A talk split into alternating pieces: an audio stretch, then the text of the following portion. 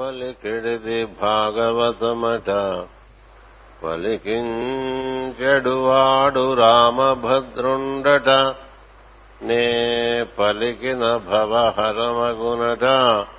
వేరొండు పలుకగనేలా భాగవతము తెలిసి పలుకుట చిత్రంబు సూలికైనను తమి సూలికైన విభుద జనుల వలన విన్నంత కన్నంత తెలియవచ్చినంత తేటపరదు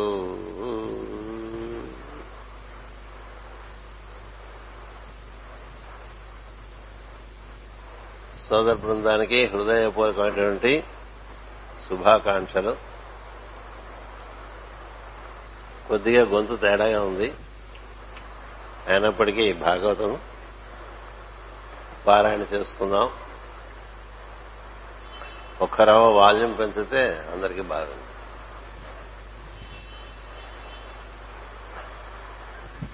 శ్రీమద్ భాగవతము చతుర్థ స్కంధము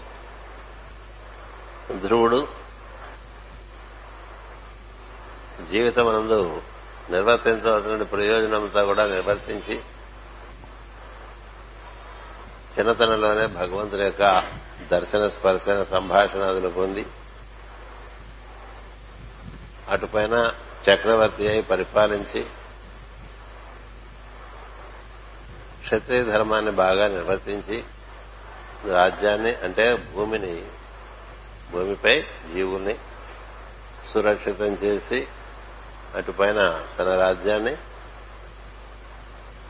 తనయులకి అప్పచెప్పి అటుపైన వానప్రస్థములకేగి అక్కడ క్రమంగా ఆహారాది నియమములను పలుసన చేసుకుంటూ క్రమంగా శరీరాన్ని తన యొక్క యోగా అభ్యాసమునకు అనువుగా తీర్చిదిద్దుకుని భగవంతుని ఎందు హృదయంలో మనసు నిలిపి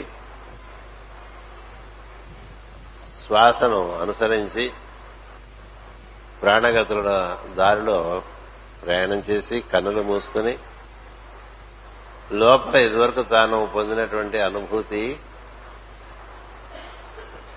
భూమధ్యమందు హరిస్వరూపాన్ని అతని యొక్క వైభవాన్ని ధ్యానం చేస్తూ అలా ఉంటూ ఉండగా నిశ్చలమైన భక్తి భావం ఆయనలో ఏర్పడుతుంది. ఇంకా అటు ఇటు పరిగెత్తకుండా ఉండేటువంటి మనసు. మనం చూసే పారాయణ చేసినప్పుడు ఎటో ఎటో వెళ్ళొస్తూ ఉంటుంది. మానసంబను కుక్కను బట్టి అంటాడు దాసు రామదాసు. కుక్క అటు ఇటు తిరుగుతూ ఉంటుంది మనసు దాన్ని తీసుకొచ్చి నీది మీద పెట్టుకో. అది నువ్వే నిర్వర్తించని కోరుకోవడం భక్తి భావం. మనమే నిర్వర్తిద్దాం అనుకోవటం అనేటువంటిది పురుష ప్రయత్నం. ఏది ఏమైనప్పటికీ మనసు వెళ్ళటమే మనసు చెప్పిన చోట నిలబడటం అనేటువంటిది ప్రధానమైనటువంటి విషయం. దాన్ని సంయమము అంటారు. ఆ స్థితిలో మనం దేని దర్శిస్తున్నామో దానితో మనం అనుసంధానం చెంది అదే మనముగా ఏర్పడేటువంటి ఒక స్థితి కలుగు అలాంటి స్థితిలో హరిని దర్శిస్తూ భూమధ్యమందు హరిణనండి లేకపోతే వెలుగనండి మీ ఇష్టం ఏదైనా పేరు పెట్టుకోండి. ఇక్కడ హరిని చెప్తారు. భాగవతంలో ఎంత కూడా విష్ణుమయంగా చెప్తారు. అంచేత ఒక తేజమయమైనటువంటి ఒక రూపాన్ని దర్శనం చేస్తూ అది మధురంగా ఉంటుంది కాబట్టి దాని యొక్క కాంతి కిరణములతో మనం బాగా ఆకర్షింపబడతాం కాబట్టి ఆ రూపాన్ని ధ్యానం చేస్తూ క్రమంగా దానిని ధారణ చేయటంలో ధ్యానము బాగా నిలవటం చేత అప్పుడప్పుడు అది మనని మనం దేని ధ్యానం చేస్తున్నామో అందులోకి మనకు ఆకర్షింపబడతాం. అలా ఆకర్షింపబడినప్పుడు మనం ఉండం. మళ్ళా మళ్ళీ మనం వేరుగా ఏర్పడుతూ ఉంటాం. మళ్ళీ ధ్యానం చేస్తూ ఉంటాం. మళ్ళీ కాసేపు ధ్యానం బాగా కుదిరినప్పుడు అది అయిపోతూ ఉంటాం. అలా అయిపోతూ ఉంటాం మళ్ళీ రావటం మళ్ళీ అయిపోతూ ఉంటాం మళ్ళీ రావటం. అలా సముద్రంలోంచి బయటకు వచ్చి మళ్ళీ సముద్రంలో కలిసిపోయి మళ్ళీ సముద్రంలోంచి అలాగా బయటకు వస్తున్నట్లుగా చాలా కాలం సాగుతుంది ధ్యానం అనేటువంటి కార్యక్రమం. దాన్ని నిర్వర్తించుకోవడమే తపో లోకంలో ఉండటం అని చెప్తారు. మనలో మనం అంతర్గతులమై ప్రాణగతులను అనుసరించి హృదయమును చేరి హృదయం నుండి అలా ఊర్ధముఖంగా కంఠాన్ని చేరి ఆ పైన అంగటి చేరి ఆ పైన అలా అలా అలా ఊర్ధముఖం చెందుతుంటే స్పందనాన్ని ఆధారం చేసుకుని ప్రజ్ఞ ప్రజ్ఞ స్పందనము రెండు కలిసి భూమధ్యాన్ని చేరినప్పుడు అక్కడ ఈ రెండు కనుబొమ్మలు కూడా రెండు కొండల యొక్క ఇసర స్కై లైన్ అని చెప్తూ ఉంటారు. వాటి మధ్య ఒక నీలైన ఆకాశంలాగా కనిపిస్తుంటుంది. అక్కడే వెలుగు ఉద్భవిస్తున్నట్టు కనిపిస్తుంది. అందుకనే యోగమునందు అలా సూర్యోదయాన్ని ధ్యానం చేయమని చెప్తా. రెండు కొండల నడుమ నీల ఆకాశం నుంచి చక్కని సంగీతం వినిపిస్తున్నట్టుగా మనకి మందజాలంలో మాస్టర్ గారు రాస్తారు. ఏదేమైనప్పటికీ మన ప్రజ్ఞ మామూలుగా బొడ్డులో ఉంటుంది అది పరిసరాల్ని ఎందు ఎక్కువ ఆసక్తి కలిగి ఉంటుంది బొడ్డులో ఉండి. ఈ బొడ్డుని సోలార్ ప్లెక్సెస్ అంటాం ఆంగ్లంలో మణిపూరకం అంటాం. అక్కడి నుంచి ఈ ప్రపంచంలో ఉండే విషయంలో అలా అది తిరుగుతూ ఉంటుంది. దాని పరిధి. అందుకే అలా అలవాటు చేశాం మనం. అసలు ఉండవలసిన స్థానం హృదయం నందు ఉండాలి. హృదయం నందు ఉండేటువంటి వాడికి ప్రతినిత్యము తన కర్తవ్యం ఏమిటి అనేటువంటిది ఎక్కువగా గుర్తు. తన జీవన ప్రయోజనం ఏమిటి అనేది దాని ఎందు బాగా ఒక రకమైనటువంటి తపన ఉంటుంది. నేను ఎందుకు పుట్టాను? నేను ఏం చేశాను పుట్టాను? ఇలా తింటూ బతుకుతూ ఉంటాయినా పొటకూటికై పుట్టి తిమని సరిపెట్టి నిద్రపోకండి అని పద్యాలు చదివాను ఇది అందరూ చేసేది ఒకటే. శరీర పోషణము కుటుంబ పోషణము ధనార్జనము. ఇలాంటి కార్యక్రమాలు. ఆ తర్వాత ప్రపంచంలో ఉండేటువంటి విశేషముల మనకుండేటువంటి ఆసక్తి చేత అలా పరిసరాల్లో తిరుగుతూ ఉంటుంది అలా తిరిగే మనసు ప్రజ్ఞ మన ప్రజ్ఞ మనమే. అది బోర్డులో ఉంటుంది. మనం ఎప్పుడైతే మనకి ఇలా రోజు గడిచిపోతున్నాడు ఇది నిత్య నైమిత్తిక కర్మలని ప్రతిరోజు చేసే పనులు ఉంటాయి ప్రతిరోజు నిత్యం మనం చేసే పని అందరం కామన్గా చేసేటువంటిది దాంతో దావనం. అటుపైన కాఫీయో టీయో పుచ్చుకోవటం ఆ తర్వాత స్నానం చేయటం ఆ తర్వాత కాసేపు భగవద్ ధ్యానం చేయటం. ఏదో ప్రార్థన మనకు వచ్చేట్టుగా చేస్తాం. అటుపైన పలహారం తీసుకుంటాం ఆ పైన ప్రపంచం మీద పడిపోతాం. అంటే ప్రపంచం మీద పట్టడం అంటే ఇట్లా మనం సమాంతరంగా ఉండేటువంటి లోకంలో తిరుగుతూ ఉంటాం. ఇలా తిరుగుతున్నటువంటి వాడికి తానేమి చేయగలను తాను ఎందుకు ఈ శరీరం ధరించాడు ఇలాంటి ప్రశ్నలు కొంతమందికి పుడితే అందరికీ పుట్టారు ఇలా రోజు ఎన్ని రోజులైనా అలాగే గడిచిపోతుంటుంది చిట్ట చివరికి ఎందుకు వచ్చాడో తెలియకుండానే మళ్ళీ వెళ్ళిపోతుంది అలా కాకుండా కొంతమందికి మన ఇప్పుడు మన ఈ శరీరంలోకి వచ్చామంటే ఏదో ప్రయోజనం ఉండాలి కదా. ఎందుకు వచ్చాము మనం ఈ ఊళ్ళో ఉన్నామంటే ఏదో ప్రయోజనం ఉండాలి కదా. మనం కాలమునందు దేశమునందు దేహమునందు మనం ఉపస్థితిలో ఉన్నప్పుడు వారి యొక్క ప్రయోజనం ఏమి మనం ఎక్కడైనా బయటకు వెళ్ళామంటే ఏదో ప్రయోజనం కోసం వెళ్తాం. కదా? ఎందులో ప్రవేశించినా ఒక షాప్లో ప్రవేశించినా ఒక మాల్లో ప్రవేశించినా ఒక సినిమా టాకీస్లో ప్రవేశించినా ఒక బీచ్కి వెళ్ళినా ఒక ప్రయోజనం ఆశించి కదా వెళ్తాం ఈ ప్రయోజనంలో అసలు ముఖ్య ప్రయోజనం దేనికోసం వచ్చామనేటువంటిది ఒకటి ఉంటుంది. అది బాగా తపన చెందేటువంటి వాళ్ళకి ఆ ప్రయోజనం క్రమంగా తనకు తానుగా దర్శనం ఇవ్వటం మొదలు పెడుతుంది ఏదైనా తపన వలనే సాధించవచ్చు. తపనే క్రమంగా ఇంకా ఉత్తమ మనం ప్రజ్ఞ బోధగతి చెందినప్పుడు తపస్సుగా మారుతుంది. తపనే లేకపోతే మనకి తపన ఉండటం చేతమే రకరకాల కార్యక్రమాలు ఏందో మనకు ఉండేటువంటి తపన చేత అవి చేస్తూ ఉంటాం. అదే తపన జీవుడు తాను ఇలా ఎందుకు దిగి వచ్చాడు మనం మళ్ళీ ఇక్కడ చేయవలసిన పని ఏమిటి మనం? అటు పైన మన గతి ఏమిటి? గతి అంటే గమనించే మార్గం నడిచే మార్గం. అటుపైన గతి ఇటుపైన ఆ గతి ఏమి అంటే అటుపైన ఎటు నడుస్తాను నేనని. ఇవన్నీ తెలుసుకోవద్దండి. ఇప్పుడు మనం చూస్తూనే ఉంటాం కదా చాలా మంది వెళ్ళిపోతూ ఉంటారు. వెళ్ళిపోతూ ఈ వెళ్ళిపోతున్న వాళ్ళంతా ఎలా వెళ్ళి ఎక్కడికి వెళ్తున్నారు అనే ప్రశ్న చాలా తక్కువ మంది ఉంటుంది. వెళ్ళిపోతారు కదా అని సరిపెట్టుకుంటాం వీళ్ళంతా ఎక్కడికి వెళ్తున్నారు తెలియదు. మన నిద్రలో ఎక్కడికి వెళ్తున్నాం తెలియదు. మన నిద్రలోంచి ఎలా బయటకు వస్తున్నాం తెలియదు.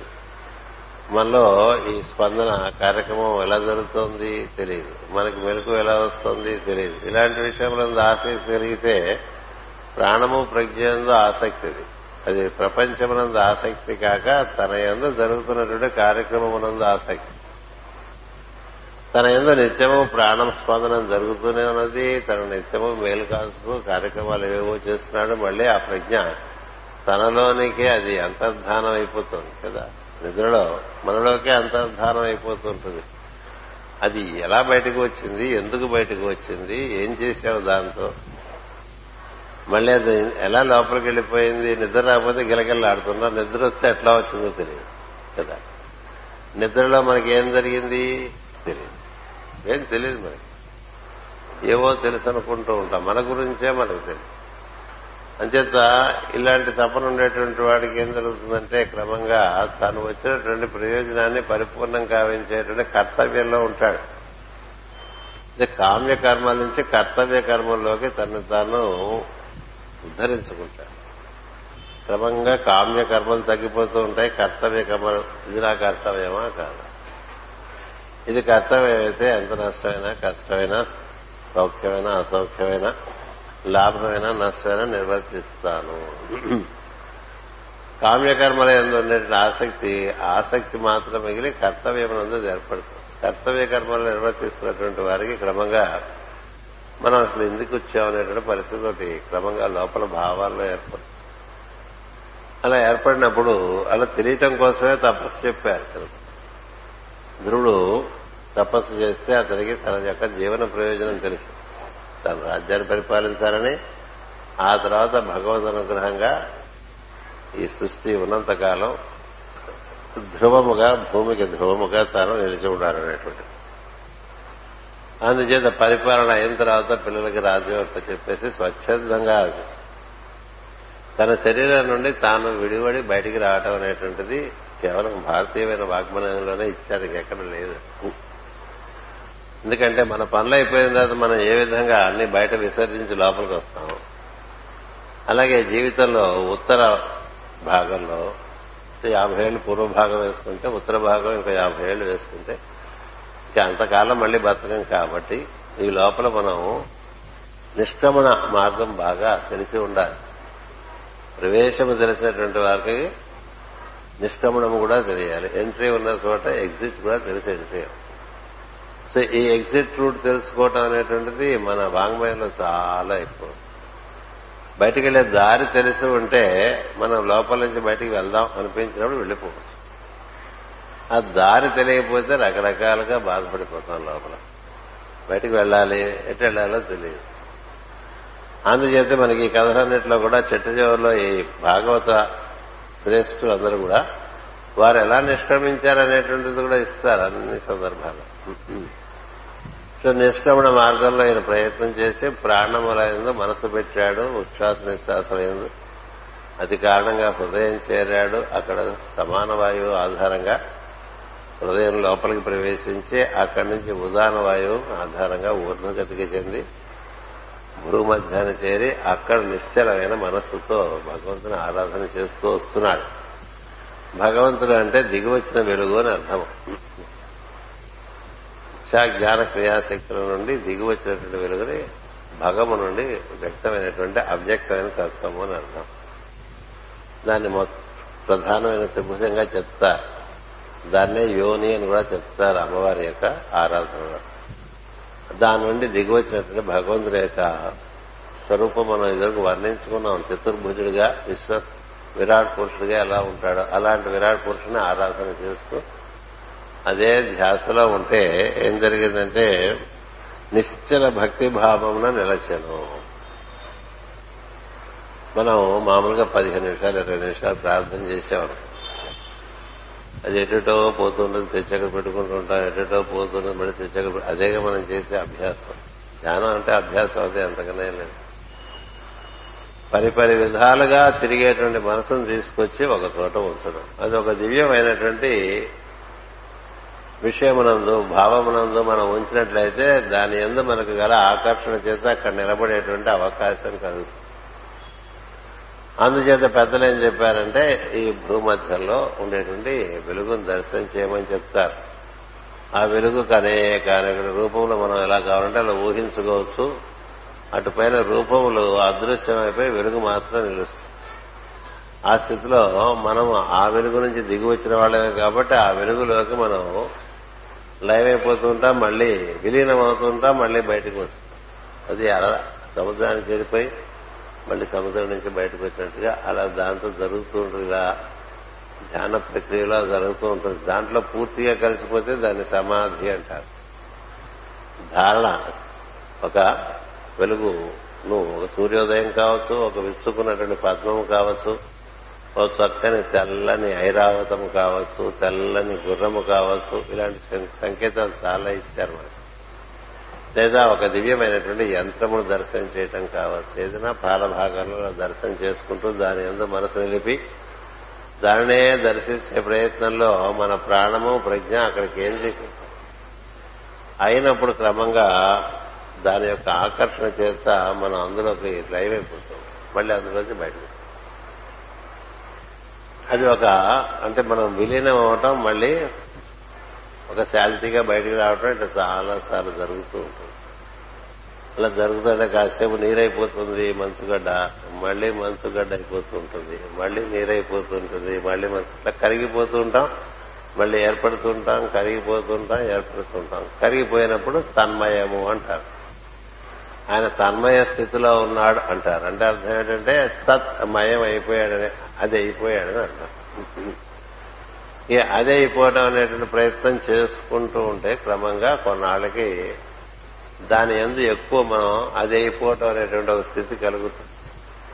కాసేపు కలిగితేనే చాలా ఆనందంగా ఉండి మళ్ళీ మళ్ళీ చేసుకుందాం మళ్ళీ మళ్ళీ చేసుకుందాం ఇంక ఇదే ప్రధానంగా చేసుకుందాం అనుకుంటారు ఎప్పుడు. ఇక మనకి జీవితంలో నిర్వర్తించవలసిన కార్యక్రమములు ఏమీ లేనప్పుడు దాని మనసు నిలపడం సులభం. మనం నిర్వర్తించవలసిన కార్యక్రమములు ఉన్నప్పుడు కార్యక్రమముల ఎందు కర్తవ్యములందు మనం నిలిచి నిర్వర్తించుకోవడమే కాదు. చాలా మందికి కార్యక్రమములు నిర్వర్తింపబడి ఇంకా వారికి బాధ్యతలు అనేటువంటివి అంటే సంఘమునకు బాధ్యత వృత్తి ద్వారా నిర్వర్తించి కుటుంబ పోషణములకు సంబంధించిన బాధ్యత వారిని పెంచి పెద్దవారిని చేసి వారి వారు వెళ్ళిన తర్వాత ఇంకా మనకి మిగిలిందే ఉంటుంది. అంచేత అరవై సంవత్సరాలు వచ్చేసరికి జీవన కార్యక్రమాలన్నీ పూర్తి చేసుకుని అటు పైన తిరుగు దారి చూడమని చెప్తారు. ఆ దారిలో నడవడం చాలా బాగుంటుంది. ఈ జీవితం కన్నా జీవితం వెయ్యి రెట్లు ఎక్కువ వైభవపేతంగా ఉంటుందని పెద్దలు చెప్తారు. అందుచేత ఆ విధంగా దాని యందు ఇంకా ఇటుపక్క మనకి మనం కోరిట అంటుకోవాలి తప్ప మన నుంచి పెరిగి పెద్దలైన పెద్దవాళ్ళైన పిల్లలు మన పైకి మన వైపు చూడరు. వాళ్ళు వారి వారి భవిష్యత్తులో వాళ్ళు చూస్తూ మనమే మాటి మాటికి వాళ్ళని వెనక్కి లాగుదాం అనిపిస్తుంది వాళ్ళేమో ఇప్పుడు కాదు అప్పుడు కాదు ప్రస్తుతం బిజీగా ఉన్నాం తర్వాత ఫోన్ చేయండి ఇట్లా చెప్తూ ఉంటారు కదా. అంటారు ఎందుకని వాళ్ళు జీవితంలో ప్రవేశిస్తున్నారు మనం జీవితంలోంచి నిష్క్రమిస్తున్నాం కదా? అందుకని ఇటు దారి ఊర్ధగతి ఇంక మనం సమాంతరంగా తిరగటం మానేసి ఊర్ధముగా ఊర్ధ్వగతికి వెళ్ళటానికి ప్రయత్నం చేసుకోవటం అనేటువంటిది వానప్రస్థంలో ప్రధానం. ఈ ఊర్ధ్వగతికి వెళ్ళేటువంటి ప్రయత్నంలో మనకి రకరకాల మంచి భావాలు వస్తూ ఉంటాయి. ఇవన్నీ ఇవన్నీ తిరగబోక అని వస్తుంది. నీకే అనిపిస్తే నువ్వు చేస్తావు. ఇలా ఇలా తిరగబోక ఇంకా అని. ఇంకింతలా మాట్లాడబోక అని. నీకే. ఎందుకని? నీ లోపల నువ్వు అనుసరిస్తున్న మార్గంలో నీకు లభించాల్సిన సూచనలన్నీ నీ లోపల నుంచే వచ్చేస్తాయి అలా ఊరికే టైం కాల్చుకోక అవి ఇవి చూస్తా టెలివిజన్లో అని కదా ఏదో ప్రపంచం ఏం జరుగుతుందో చూడటానికి ఒక పావుగంట చూడొచ్చు. అదే పనిగా ప్రపంచానికి. ఇలాంటివన్నీ తగ్గిపోతాయి. తగ్గిపోయి దీని మీద ధ్యాస ఎక్కువ ఉంటుంది. అటు ధ్యాస. అలా ఉన్నటువంటి వాళ్ళకి తపస్సు క్రమంగా సులభం. అందుకని వారికి కావాల్సి ఎప్పుడు సమయం దొరికినా కన్నులు పోసుకుని ఈ ప్రాణగతులను పట్టుకుని భూమధ్యం చేరి అక్కడ తపస్సు చేసుకుంటారు. చేసుకుంటూ ఉంటే తనకి ఇష్టమైనటువంటి రూపంగా తాను చిత్రించుకున్న ఒక వెలుగు రూపం ఉండాలి. దేవతా రూపం అంటే ఏమిటంటే దైవి దివి అంటే వెలుగు. డివైన్ అని కూడా దాని ఇంగ్లీష్లో అంటాం. ఆ వెలుగు రూపాలనే దేవతా రూపములు అంటారు. ఇప్పుడు ఇలా ఉందనుకోండి ఒక బొమ్మ దీన్ని ఒక ఏదో చెక్కముక్క అనుకోకుండా అదే కాంటూర్స్తో ఉండేటువంటి ఒక వెలుగు స్వరూపంగా లోపల భావన చేసుకోవచ్చు అది తేజోమయంగా వెలుగుతున్నట్టుగా భావన చేసుకోవచ్చు. శివలింగమైనా అలాగే భావన చేసుకోవచ్చు. అమ్మవారైనా అలాగే భావన చేసుకోవచ్చు. ఆ వెలుగు పెరుగుతున్న కొద్ది ఏం జరుగుతుంటే ఆ రూపం యొక్క కాంటూర్స్ అన్ని పడిపోయి వెలుగే మిగులుతుంది. ఒక పెద్ద వెలుగు ఫీల్డ్ వచ్చింది. ఒక వెలుగు క్షేత్రం అంతా వెలుగే. ఎటు చూసినా వెలుగే. అలా అయిపోయింది. అందులో నువ్వు ప్రవేశిస్తూ ఉంటావు మురక వేసినట్టుగా. ప్రవేశించి మళ్ళీ బయటకు వస్తుంటావు. అలా చాలా కాలం జరుగుతుంది చాలా కాలం జరుగుతుంటే క్రమంగా దాని ఎందు మనకి కలిగినటువంటి ఆకర్షణ చేత మనసు నిశ్చలమైనటువంటి భావం. ఇక్కడ నిశ్చల భక్తి భావమును నిలచనం చెప్పడానికి ఇదంతా ఉపోద్ఘాతం. చెప్పాల్సి వచ్చింది ఇరవై నిమిషాలు. నిశ్చల భక్తి భావం కలగటం అనేటువంటిది అది తపో నిరతికి సంబంధించినటువంటి విషయం. అందుచేత అతను ఆ విధంగా నిర్మలమైన మనస్సుతో ప్రాణగతులను బంధించి కన్నులు మూసి హరి యొక్క రూప వైభవములను ధ్యానము చేశాను. నిశ్చల భక్తి భావమును నిలచను. పరమానంద భాష్పధారలతో అంటే అది దర్శనం అవుతున్న కొద్దీ మనలో చాలా ప్రశాంతత ఏర్పడుతుంది. ఒకటి. రెండవది దాని యొక్క ఆకర్షణకు మనకి ఒక రకమైన ఉపశమనం కలిగి కంటి నుంచి నీరు వస్తాయి ఆనంద భాష్పాలు అంటూ ఉంటారు.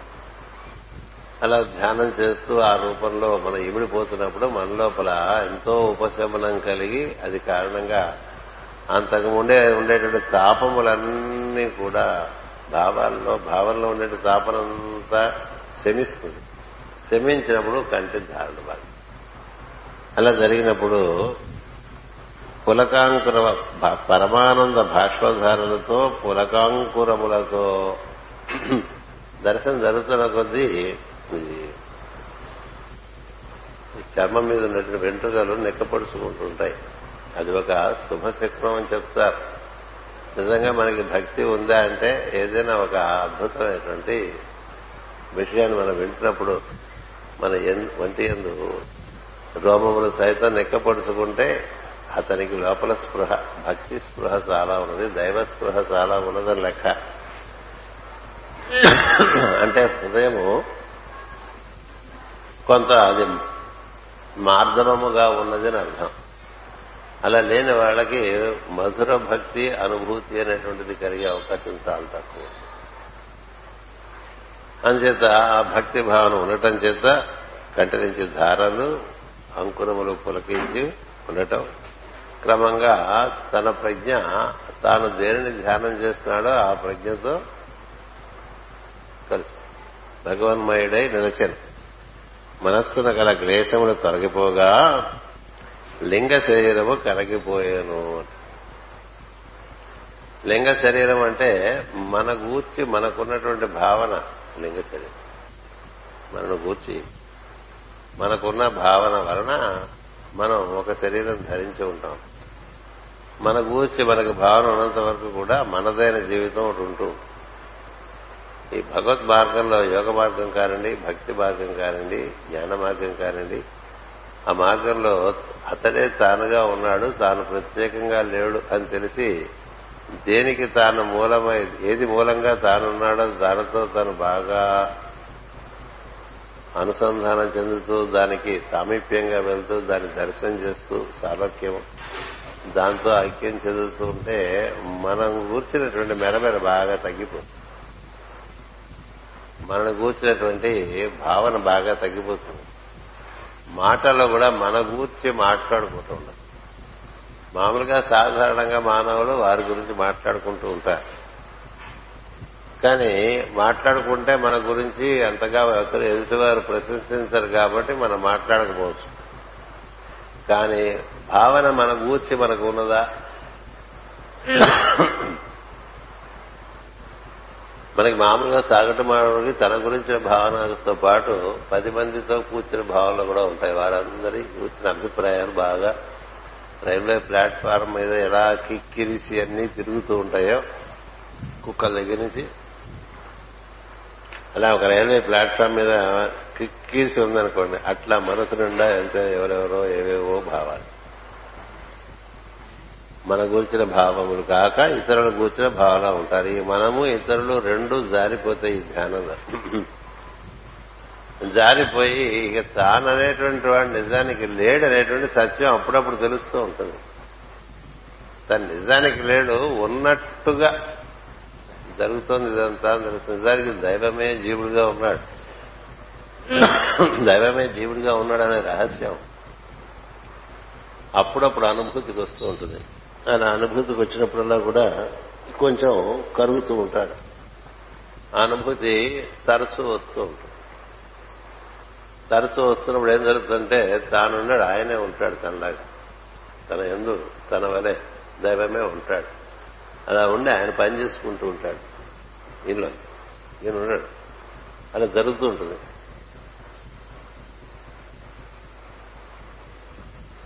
అలా తన్మయ స్థితి కలిగినప్పుడు క్రమంగా తన గురించినటువంటి భావన అంతా కూడా ఇంకా ఉండదు ఉండగా తన తాన తాను ఆరాధన చేస్తున్నటువంటి దైవమునందు తానుండగా ఆ దైవం ఏదైతే ఉందో అది ఏ ఆధారంగా నిజంగా అందరూ ఉన్నాం. అది ఏ మన ఎందు ప్రజ్ఞగా ఉంది అదే మన ఎందు ప్రాణస్పందనగా ఉంది.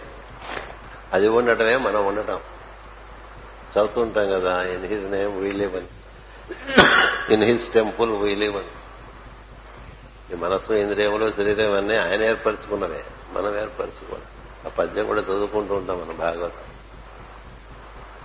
అంచేత ఇవన్నీ ఆయనే తానే ఇలాగా ఏర్పడి మనలాగా కూడా ఏర్పడితే మనం ఉన్నాం అనేటువంటి తెలుసు.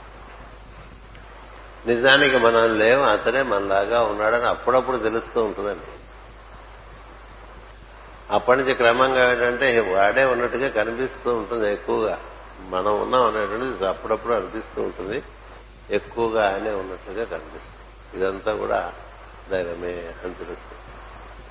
మధ్య మధ్యలో వేరుగా తన అహంకారంలోకి వచ్చినప్పుడు మామూలుగా అందరికి కనిపించినట్టు కనిపిస్తుంది ఇది రెండు జరుగుతుంది. ఈ రెండు జరుగుతూ ఉంటాయి. ఒక్కొక్కసారి మనమే చేశామా ఈ పని అన్నట్టుగా ఉంటుంది పనులు చేస్తున్నాం. పని అయిపోయిన తర్వాత మనం వెనక్కి తిరిగి చూసుకుంటే ఇదంతా మనమే చేశామా అన్నట్టుగా ఉంటుంది. ఒక్కొక్కసారి ఏమో అసలు అది ఎలా జరిగిపోయింది మన నుంచే అనిపించేట్టుగా ఉంటుంది. ఇలా రకరకాల అనుభూతులు జరుగుతూ వస్తూ ఉంటాయి చాలా కాలం పాటు. అట్లా వివరంగా రాసు రాకుండా ఒక్కొక్క వాక్యంలో ఒక్కొక్క పెద్ద సోపానం ఎక్కించేస్తూ ఉంటారు. అందుచేత ఈ తానే దైవమే తానుగా ఉన్నాడు. సోహమస్మి అతడే నేనుగా ఉన్నాను. అంటే సోహమస్మి అని అతడే నేనుగా ఉన్నాను. అలాగే బ్రహ్మాహమస్మి బ్రహ్మమే నేనుగా ఉన్నాను అనేటువంటి భావన ఎక్కువగా ఉన్నప్పుడు తానున్నాను అనేటువంటి భావన జారిపోతూ ఉంటుంది. అది పూర్తిగా జారిపోతే వాడికి అహంకారము దాటిన వాడై ఈ లింగ శరీరం అంటే తనను గూర్చిన గుర్తు తనకి లేదండి. దానికి పరాకాష్ఠగానే మనం హనుమంతుని చెప్పుకుంటాం. హనుమంతుడికి ఎప్పుడు ఎప్పుడు తనకు తానున్నాడనే భావన ఉండదు. ఆయన ఎప్పుడు పరధ్యానమనందే ఉంటాడు. అంటే పరుని కూర్చిన ధ్యానమనందే ఉంటాడు పరిపూర్ణంగా.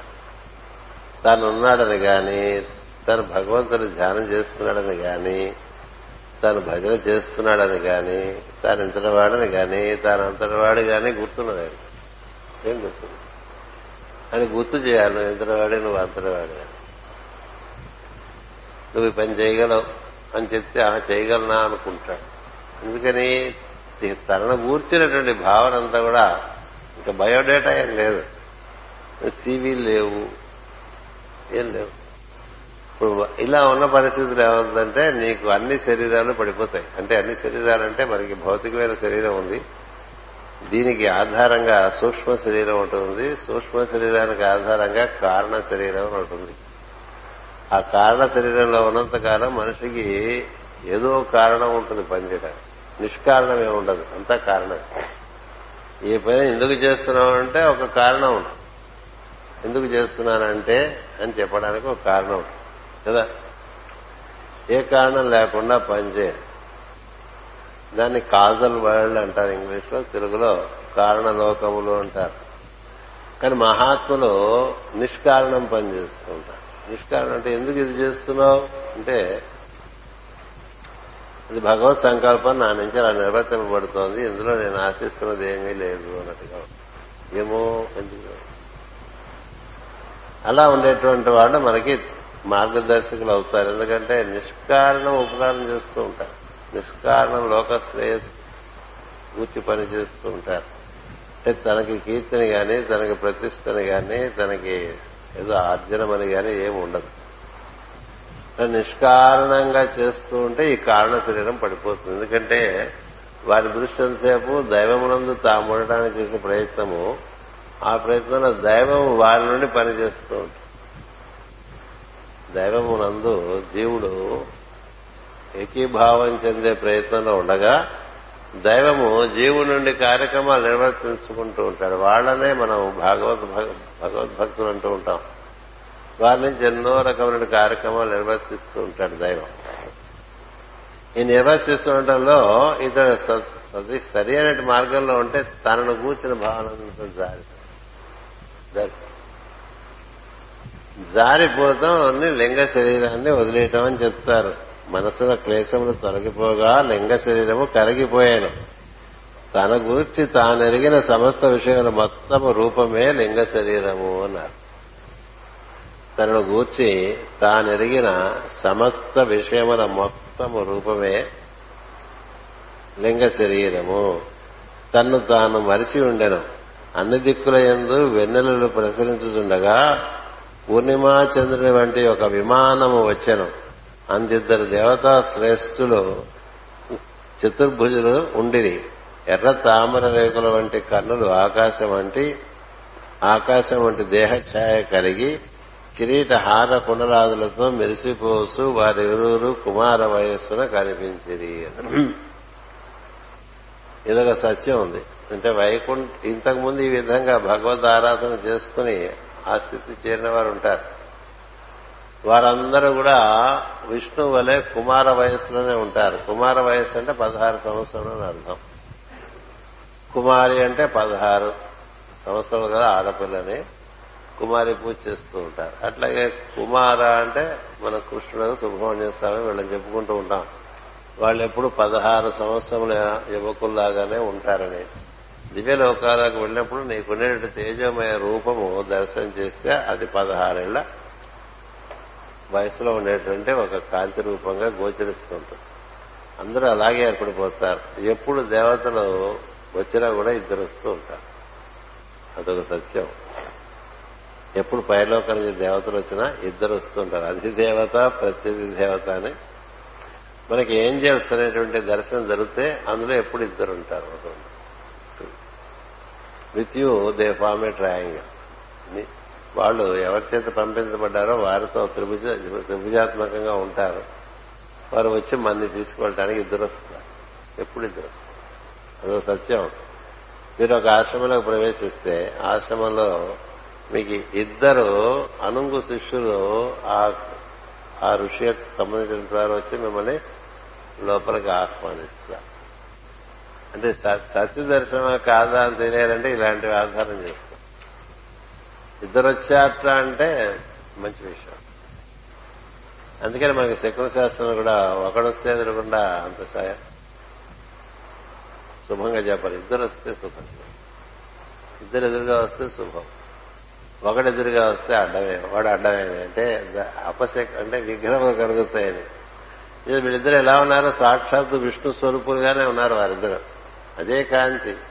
అదే వయస్సు. వారికి చతుర్భుజములు వారికి కిరీటము వారికి ఆరములు ఎలాంటి మూర్తులైతే తాను ఆరాధన చేస్తున్నాడో అలాంటి మూర్తి ధరించిన వాడు ధరించిన వారు ఇద్దరు పదహారు. ఏళ్ళ వయసుటువంటి వారు ఆకాశం వంటి దేహ ఛాయ. అదే కదా. అదే అంటాం. శుక్లాంబరధరం విష్ణు అని. శుక్లాంబరుడు. ఆకాశమే అంబరం అంబరమే ధరించినటువంటి వాడు వస్త్రంగా. తెల్ల ఆకాశం తెలుపు నీలంగా ఉంటుంది. లైట్ బ్లూ అంటూ ఉంటుంది కదా అలాంటి కాంతి. ధరించిన శరీరం గలవారు. కిరీట హార కుండలాదులతో మెరిసిపోతూ వారిరువురు కుమార వయస్సును కనిపించరి. గదలు ధరించి వారిని విష్ణు సేవకులుగా ఎరిగి భక్తి భావమున లేచి దండ ప్రమాణము చేశను మనస్సు వాసుదేవుని అందుంచి నమస్కరించి శిరస్సు వంచిన ధ్రువుని చూచి ఆ దివ్య పురుషులు ఇట్టనిది. వచ్చిన వాళ్ళు వాడి యొక్క ప్రతిరూపాలుగా భావం చేయాలి. అది అక్కడ రహస్యం. వచ్చిన ఇద్దరు కూడా ఎవరి గూర్చి తాను ఇంతకాలం ఆరాధన చేశాడో ఆయన యొక్క ప్రతిరూపాలే వాళ్ళిద్దరు వచ్చినట్టు. అంటే ఒక ఆఫీసర్ దగ్గరికి వెళ్ళాలనుకుంటే ముందు మనం ఆయన ప్రైవేట్ పర్సనల్ సెక్రటరీ ఉంటాడు కదా. ఆ పర్సనల్ సెక్రటరీ ఆఫీసర్కి ప్రతిరూపం ఎక్కడ అందుకని వాడిని మనం సరిగ్గా సవ్యంగా వాడితో ప్రవర్తించకపోతే వాడు మన లోపలికే పంపిస్తాడు కదా. లోక్యం కూడా లోకల్లో కూడా ఎప్పుడు కూడా తెలిసిన వాళ్ళు ఏం చేస్తారంటే ఏ ఆఫీసర్ గారితో మీరు పరిచయం పంచు పెంచుకుందాం అనుకుంటారో ఆ ఆఫీసర్ గారితో పాటు ఆయన పర్సనల్ సెక్రటరీ యొక్క పరిచయం కూడా బాగా పెంచుకుంటారు. ఎందుకు చేయాలంటే పర్సనల్ సెక్రటరీకే ఆఫీసర్ గారి యొక్క కదలికలన్నీ తెలుస్తాయి. సార్ రేపు ఊళ్ళో ఉంటారా అంటే వాడే చెప్పగలడు. రేపు ఏమిటి ఆయన కార్యక్రమాలంటే ఆయనే వాడే చెప్పగలడు. అన్ని వాడికి తెలుస్తాయి కదా. అందుకని వాడిని లెక్క చేయకుండా లోపలికి వెళ్ళిపోదాం అంటే అవదు మనకు ఆ కథ సనక సనందనాథుల కథగా చదువుకున్నాం జయ విజయులు కాదని వాళ్ళు విష్ణు దర్శనం కోసం లోపలికి వెళ్దాం అనుకుంటే వాళ్ళకి అంతరాయం కలుగుతుంది విఘ్నం కలుగుతుంది. ఇక్కడ ఏమైంది ఈయన వాసు ఇక్కడ మనం నేను ఎక్కడ మనం బాగా ఆలోచించాలంటే మనస్సు వాసుదేవుని అందుంచి నమస్కరించి అన్నాడు. కనబడ్డవే హరి రూపములు అని చెప్పారు కదా. ధ్యానం చేసింది హరిని. హరిని అంటే అర్థం ఏంటి దిగి వచ్చేవాడు అని దిగిరానివాడిని మనం అంతా ప్రార్థన చేస్తూ ఉపయోగం మనం ప్రార్థన చేస్తే దిగి వచ్చేవాడు ఉంటే వాడిని మనం ప్రార్థన చేయడంలో అర్థం ఉంది. కదా? రా దిగి రా అని అరుస్తుంటారు కదా? హరి అంటే దిగి వచ్చేటువంటి భగవతత్వము అని అర్థం. నీకు దగ్గరగా వచ్చి నీకు స్పృశ నీకు స్పృహనిచ్చి స్పర్శనిచ్చి నిన్ను పులకింపజేసి నేను ఆ మార్గంలో నీకు నువ్వు బాగా వికాసం చెంది తన దగ్గరికి తను చేర్చుకోవాలంటే ఆయన మన దగ్గరికి వస్తే కదా బాగుంటుంది. అదే కదా చెప్తారు నువ్వు నాలుగు అడుగులు వేస్తేనే అటు నుంచి పది అడుగులు వేస్తానంటూ ఉంటారు ఆ దిగు వచ్చేవాడిని హరినంట కదా. ఈయన చేస్తున్నది మొదటి నుంచి కూడా వాసుదేవ ఉపాసన ధ్రువుడు చేస్తున్నటువంటిది వాసుదేవ ఉపాసన అంటే అన్ని రూపములుగా వసించి ఉన్నటువంటి ఒకే ఒక దైవం. అన్ని రూపములుగా వసించినటువంటి ఒకే ఒక దైవాన్ని దర్శనం చేయటం అనేటువంటిది వాసుదేవ ఉపాసన. అంటే ఇంతమందిలో ఉపస్థితులై అలాగా స్పందనాత్మక ప్రజ్ఞగా అందరి ఎందు ఉన్నటువంటి వాడిని దర్శనం చేస్తూ ఉంటారు. రూపం విష్ణు అంటారు. అందులో వసించి ఉండేటువంటి జీవుడు వాసుదేవ స్వరూపం అంటారు వాటికి మూలమైన వాడిని నారాయణుడు అంటూ ఉంటారు. అందుచేత ధ్రువుని ఆరాధనంతా కూడా వాసుదేవ ఉపాసనగా చేశాడు. వాసుదేవ ఉపాసన అంటే కనిపిస్తున్నదల్లా కూడా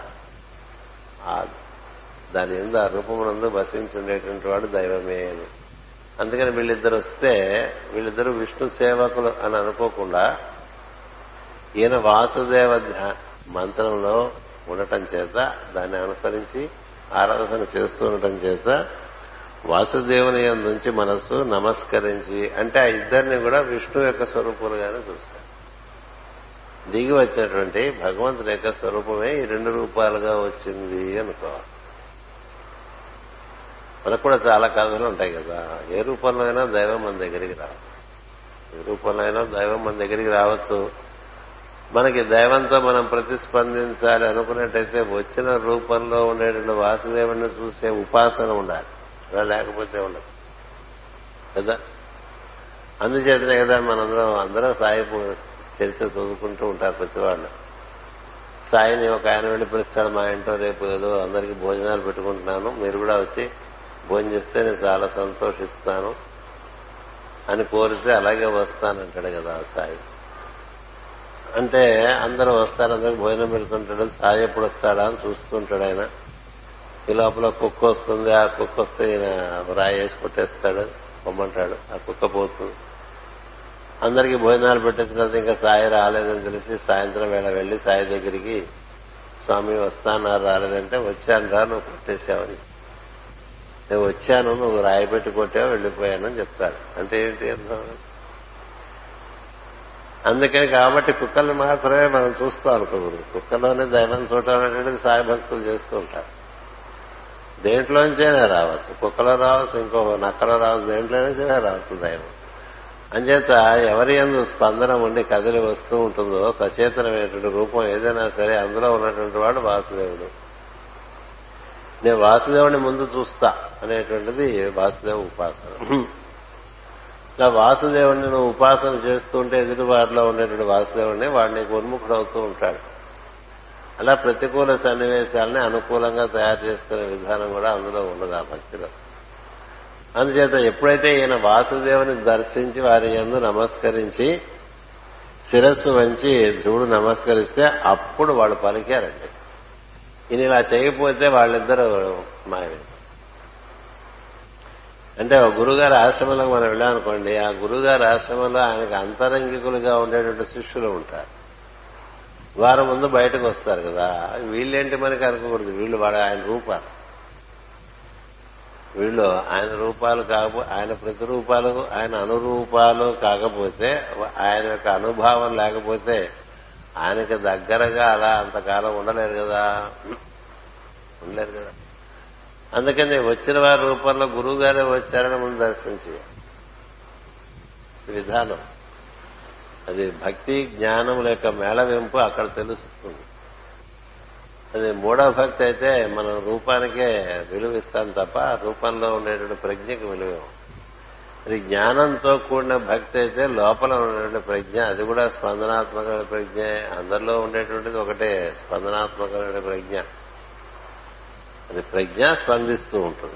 అందుకని జీవులందరూ స్పందనాత్మక ప్రజ్ఞలే. దానికి రకరకాల ప్యాకింగ్ మెటీరియల్ ఒక్కొక్కరికి ఒక్కొక్క రకంగా కనిపిస్తాం but everyone is a pulsating awareness every being అది కుక్క అవచ్చు పిల్లి అవచ్చు ఎలుక అవచ్చు ఉడత అవచ్చు it's a pulsating a unit of pulsating awareness it is both awareness and it pulsates దాన్ని సచేతనము అంటారు స అశనము అంటారు అంటే తింటుంది అది కదా తినేది అందుకని స అశనములు సచేతనములు అయినటువంటి ప్రజ్ఞలన్నింటినీ కూడా అలా అందులో పనిచేస్తూ అలా స్పందనంగా ఉంటూ దానికి ఓ ప్రజ్ఞ ఉంటుంది కదా దాని ప్రజ్ఞ ప్రకారం అది పనిచేస్తూ.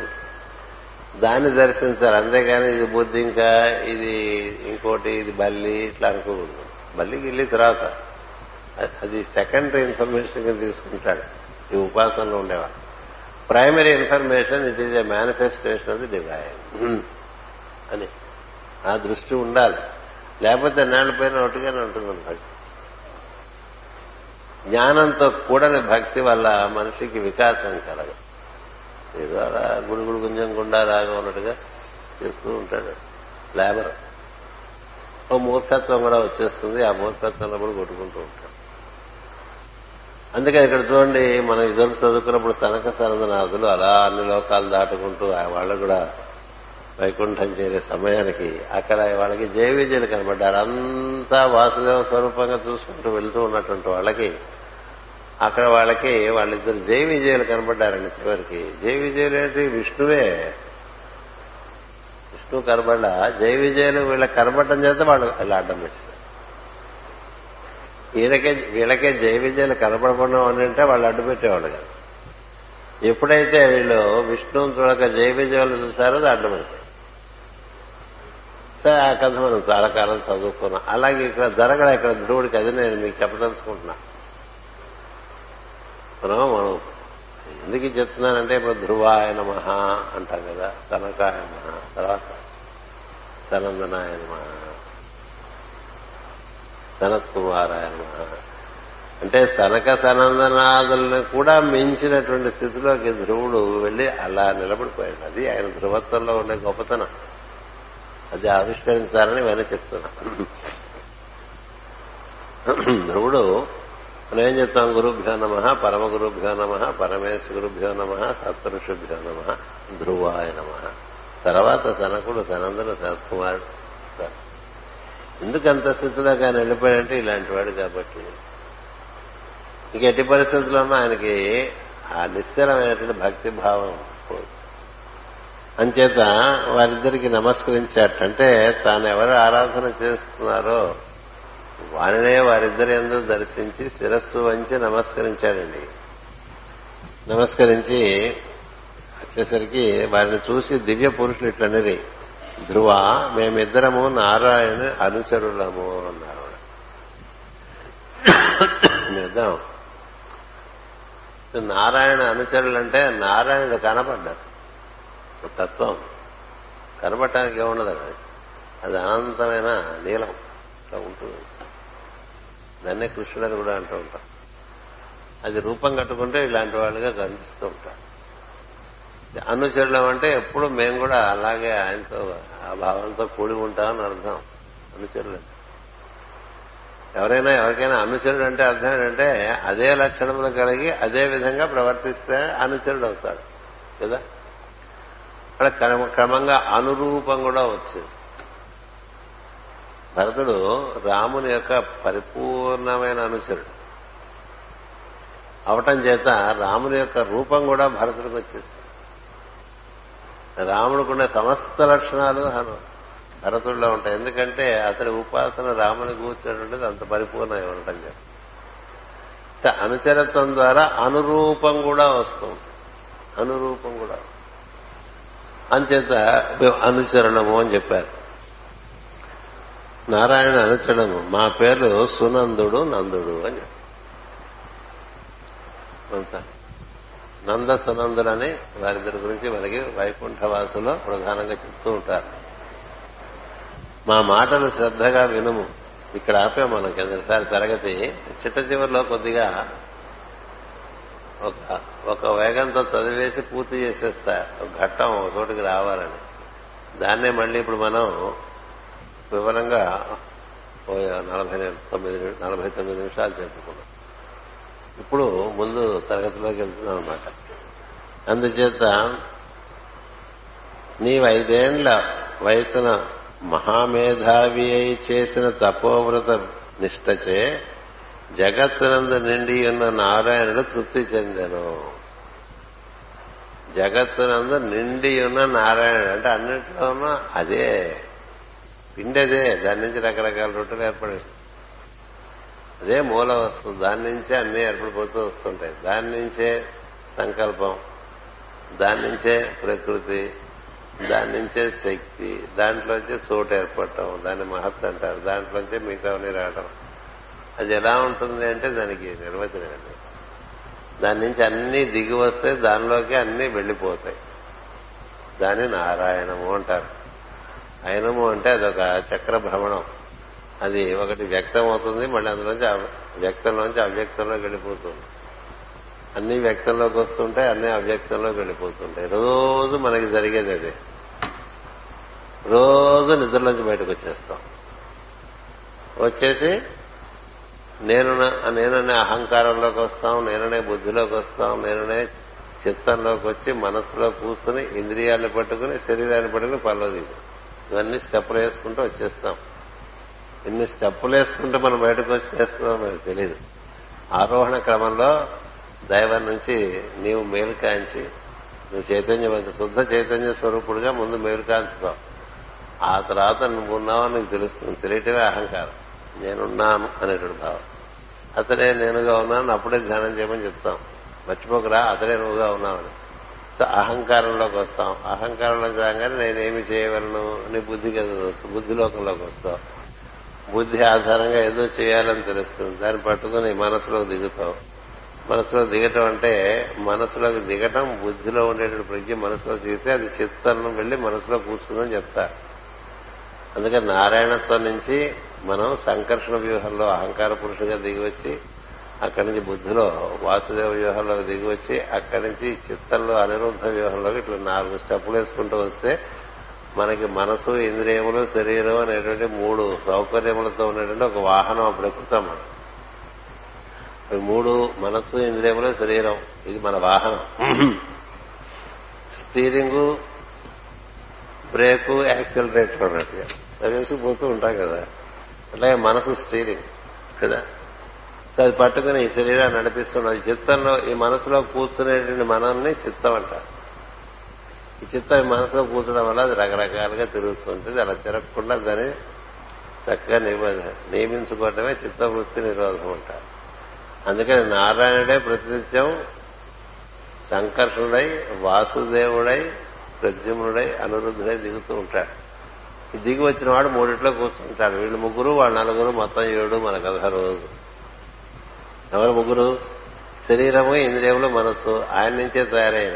ఆయన నుంచి దిగి వచ్చిన ప్రకృతి నుంచే తయారవుతుంది దాంట్లోకి ఆయనే ఎన్ని రకాలుగా నలుగురుగా దిగొస్తాడు. అందుకని చతుర్భుజుడు అంటాం చతుర్ముఖుడు అంటాం.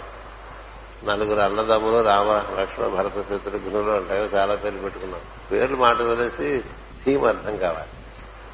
థీమ్ అర్థమైతే మీరు ఎన్నిటికైనా అప్లై చేస్తారు. థీమ్ అర్థం కాకపోతే ఎన్ని చదువుకున్నాం it is one becoming four and settling in a threefold world అంచేత అది ఏడు ఏడుగా దిగుతాం మనం. పొద్దునే నారాయణ లోకంలోకి దిగి వచ్చి ఇలా భూలోకంకి వచ్చేస్తాం.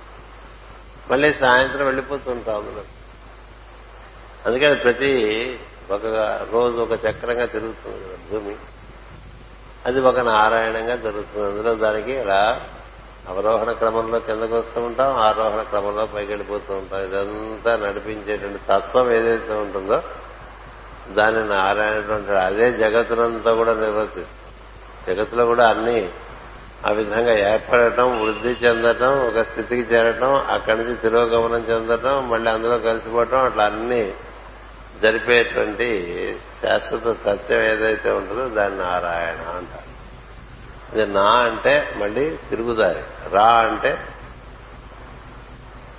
పురోగతి. పురోగతికి రా శబ్దము తిరోగతికి నా శబ్దము. అయనంగా నారా అయనంగా తిరుగుతూ ఉంటుందని చెప్పారు. ఇది నారాయణ. అంచేది ఇక్కడ ఏం చెప్తున్నాడు ఈయన? ఒక్కొక్క రకరకాల పదాలు వాడతారు. అంతకుముందు హరి అన్నాడు తర్వాత వాసుదేవుడు అన్నాడు ఇప్పుడు నారాయణ అన్నాడు. కదా?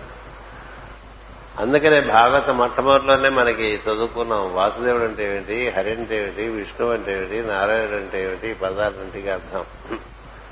మంత్రం కూడా చెప్పుకున్నాం మనం ఎట్లా మంత్రం చేసుకోవాలి? ఓం నమో నారాయణాయ ఓం నమో వాసుదేవాయ ఓం నమో సంకర్షణాయ ఓం నమో ప్రద్యుమ్నాయ ఇట్లా నలుగురుగా. అందుచేత అతడు ఆ విధంగా నిండి ఉన్న నారాయణుడు తృప్తి చెందేటండి. చేసే ఆరాధన వల్ల చోటులో ఉండేటట్టు తత్వం తృప్తి చెందింది తృప్తి చెంది ఒక రూపంలో ఇతను ఆరాధన చేయడానికి నారదుడు ఒక రూపం ఇచ్చాడు. నారదుడు ధ్రువుడు ఆరాధన చేసుకోవడానికి ఒక రూపాన్ని ఒకటి ముందు ఆసరాగా ఇచ్చాడు. పట్టు కోటరు వీలుగా. పట్టు దొరకారు కదా. చోటుని ఆరాధన చేయమంటే పెద్దవాళ్ళే చేయలేరు. చిన్న పిల్లవాడు ఏం చేస్తాడు? అందుకని ఇలా ఇలా ఇలా ఇలా ధ్యానం చేయి. బయట చూసినప్పుడు దాన్నే చూడు అని చాలా చెప్పుకున్నాడు మనం. నువ్వు అట్లా ఆరాధన చేస్తే ఏం జరిగిందో తెలుసా? నీకోడుగా కనిపించినా తృప్తి చెందింది మొత్తం అంతా వ్యాప్తి చెందినటువంటి నారాయణ చెప్తున్నారు ఇక్కడ. ఇది తృప్తి చెందడం వల్ల అలా కనిపించింది అని ఇలా తృప్తి చెందలేదనుకోండి అలా కనిపించదు. మొత్తం వ్యాప్తి చెందినటువంటి తత్వం ఏదైతే ఉందో అది పరిసరాల్లో అంతా వ్యాప్తి చెంది ఉంటుంది కాబట్టి అది మనం ఎప్పుడు గమనిస్తూనే ఉంటుంది మనం ఏ పని చేస్తున్నా we are under observation CC camera లక్కర్లా CC camera all is under observation సర్వసాక్షి కదా? ఎందుకని? సర్వ వ్యాపకుడు అంతేకాదు సర్వజ్ఞుడు. అందుకని చూస్తూనే ఉంటాడు అనేటువంటి దృశ్యం ఉన్నటువంటి వాడు శిష్టాచారంలో ఉండే ప్రయత్నం చేస్తూ ఉంటాడు. అంచేత అంతటా వ్యాప్తి చెందిన ప్రజ్ఞ ధ్రువుడు చేసిన తపస్సుకు మెచ్చి అతను ఏ రూపంలో తను ఆరాధన చేస్తున్నాడో ఆ రూపంలో ఆయన దర్శనమిచ్చాడు తప్ప ఆ రూపం శాశ్వతంగా మనం చేసే ఆరాధన బట్టి మనకి దర్శనం. చేసే ఆరాధన బట్టి మనకి దర్శనం. ఇది ఒక్కొక్కరికి ఒక్కొక్క రకంగా కనిపించినట్టుగా కనిపిస్తుంది మనకి. భక్తుల కథలు చదువుకుంటే. కదా? ఒకే తత్వం. అందుచేత ఆయన చాలా తృప్తి పొందాడు. అతడు తన సాన్నిధ్యమునకు నిన్ను కొని రమ్మని పంపగా వచ్చితిమి అంటే నేను మొత్తంలోకి ఇప్పుడు నేను తీసుకెళ్తున్నాను. ఎందుకంటే మొత్తంలోకి నేను వెళ్ళిపోతున్నాడు తపస్సులో. తాను లేకపోవటం అంటే మొత్తంలోకి వెళ్ళిపోవటమే సముద్రంలోకి వెళ్ళిపోయింది అలా ఇక అలా ఏముంటుంది? ఉండదు కదా. అన్నిటికన్నా ఉత్తమ స్థితి అని పెద్దలు దేనిని ఆదరించరో అది నిశ్చల స్థితి. దాని ఎందు చుట్టరికములు ఉండవు. చుట్టరికాలేముంది అంతా అదే అనుకున్నప్పుడు. కదా దైవము తల్లి తండ్రి తగు తాత గురుండు సకుండు నిన్నగా భావన చేయుతున్నతరి పాపములెల్ల మనోవికార దుర్భావితం చేయుతున్నవి అవి కృపామృతిపై నన్ను గావమి జగత్పావనమూర్తి భద్రగిరి దాశరథి కరుణాపయోని అంటే అమ్మని చూసినా నాన్నని చూసినా గురువు గారిని చూసినా ఫ్రెండ్స్ చూసినా ఎవరిని చూసినా వాడే విడిగా ఉన్నాడు అనుకుంటా. అదేగా ప్రహ్లాదుడు కథ. వాడే విడిలా ఉన్నాడు వాడే విడిగా ఉన్నాడు వాడు అదే ఇదిగా ఉంది అదే ఇదిగా ఉంది అది మంత్రం. అలా ఉండటం చేత అలాంటి వాళ్ళకి ఏమవుతుంది? ఇప్పుడు బావమరుది వచ్చాడు అనుకోండి బావమరుదిలా కనపడ్డారు. బావగారు వచ్చాడు అనుకోండి బావగారులా కనపడ్డారు. బావగారుగా వచ్చేది బావమరుది అంటే సునకడ భావన. బావగారు అంటే ఎందుకని మంచివాడు పిచ్చివేషం వేసుకుంటా కదా. కదా? జామాత దశగ్రహ దశమగ్రహ అని మనకి వాక్యం ఉంటుంది. తొమ్మిది గ్రహాలు ఉండగా పదో గ్రహం అల్లుడు అని చెప్పారు. తొమ్మిది గ్రహాలు ఉండగా తొమ్మిది గ్రహాలు రకరకాలుగా మనకి కర్మఫలాలు ఇస్తూ ఉంటాయి. అలాగే దశమ గ్రహం అల్లుడు వాడు ఇస్తాడు ఫలాలు. రకరకాల ఫలాలు ఇస్తాడు. అందుకని జామాత దశమ గ్రహ. అందుకని అల్లుడు చూసినా విష్ణువే కొడుకు చూసినా విష్ణువే బావమని చూసినా విష్ణువే బావగారు చూసినా విష్ణువే. ఇలా తయారైపోయిన వాడికి ఇంకా బంధుత్వాలు ఏముంటాయండి ఏముంటాయి? అమ్మని చూసినా అదే నాన్నని చూసినా సరే అక్కయ్యని చూసినా అదే చెల్లెని చూసినా అదే తమ్ముడిని చూసినా అదే అన్నయ్యని చూసినా అదే భార్యను చూసినా అదే భర్తను చూసినా అలా అయిపోయింది అనుకోండి అదే అనన్య భక్తి. అనన్యాశ్చింతయంతో మాం యజన పరిపాస ఇంకోటి లేదు. అన్యం లేదు. అన్యం లేకపోతే అనన్యం. సో అన్యం లేని స్థితిలో ఉన్నవాడికి ఇంకా ఉంటాయా? ఉండవు కదా. అది నిశ్చల స్థితి. దానికి ఎందుకు చుట్టానికములు ఉండవు ఉండవు మరి. జీవుల నమ్మకములు అంటాము. అదొకటి. ప్రతివాడికి వాడిదో నమ్మకం ఉంటుందండి. ఆ నమ్మకమే అంతా అనుకుంటాడు. వాడు వాడి వరకు సత్యం.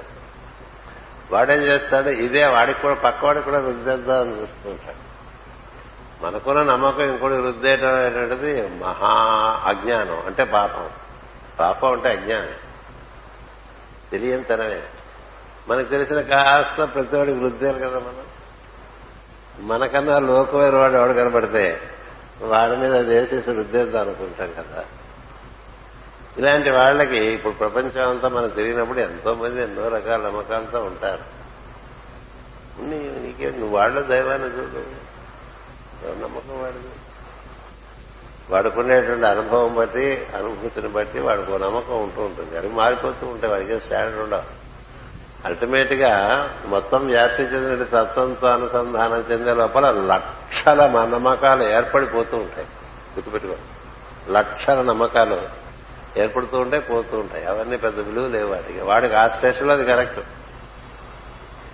అనకాపల్లి స్టేషన్లో అది రైలు ఆగినప్పుడు అది కరెక్ట్. తుదిలో ఉన్నవాడికి అనకాపల్లి కరెక్ట్ కాదు వెళ్ళిపోయాడు ఇంకా రాజమండ్రి చేరినవాడు ఇంకా కదా. నీ ప్రయాణంలో జీవుడి ప్రయాణంలో నీ కలిగేటువంటి వికాసం నుంచి నీ యొక్క ప్రస్తుతం ఒక స్టేషన్లో ఒక్కొక్క నమ్మకం ఉంటుంది. అవన్నీ సత్యం కాదు. అసలు సత్యం ఏంటంటే తత్వదర్శనం. తత్వార్థనే ముఖ్యదం తత్వార్థనే ముఖ్యదని ఉంటాడు సుకుడు కదా? తత్వార్థనే ముఖ్యదని అంటే అదే తత్వం సత్యముగాను చైతన్యముగాను ఉండి అనేకమైనటువంటి విధాలుగా ఏర్పడిపోతూ ఉంటుంది. ఇంకా దానికి మించింది ఏం లేదు. అన్ని దాంట్లోంచి వచ్చేవే చిల్లర్లన్నీ వంద రూపాయల నుంచి వచ్చినవే కదా. చిల్లరంతా వంద రూపాయలు ఇప్పుడు చిల్లర నమ్మకుడు ఉంటాడు కొంతమంది. కొంతమంది వీటన్నిటికీ మూలమైన దాని నమ్మకుడు ఉంటే నీకు ఇంకా ఇంకా అక్కడి నుంచి మార్చుకోవాల్సిన నమ్మకాలే ఉండవు. ఇంకా మార్చడానికి ఏం లేదు అక్కడ. అదే అది ఫైనల్ అక్కడికి చేరాలి. చేరడానికి చిల్లర్లన్నీ పనికొస్తాయి. పనికిరావని లేదు. కానీ ఈ చిల్లరగాడు వాడు ఏం చేస్తాడంటే ఈ చిల్లర ఆ పెద్ద నోటు కన్నా గొప్పదన్నట్టుగా చెప్పుకుంటూ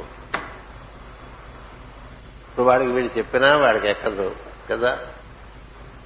తర్వాత తెలిసిన వాడు తెలియని వాడిని డిస్టర్బ్ చేయడు. అది ఒకటి తెలిసిన వాడు తెలియని వాడిని వాడికి ఏదో తెలివి ఉంది. ఇప్పుడు దాన్ని డిస్టర్బ్ చేస్తే వాడు అది కాక ఇది కాక పడేకూడదు అందుకనే శ్రీకృష్ణుడు భగవద్గీతలో చెప్తాడు ఎవరి నమ్మకం వారిది దాన్ని డిస్టర్బ్ చేయబోతాడు. ఇప్పుడు ఆయన ఏ నమ్మకం ఫాలో అయ్యాడు ఆ చుట్టుపక్కల ఉండేవాళ్ళు ఎవరు పద్ధతులను అనుసరించలేదుగా? కృష్ణుడు అనుసరించాడు? ఎంతెంత ఉపాసనలు చేసిన వాడు అన్నారండి భీష్మ కార్యక్రమాలు భీష్ముడికి ఉన్నాయి ద్రోణుడు కార్యక్రమాలు ద్రోణుడికి ఉన్నాయి.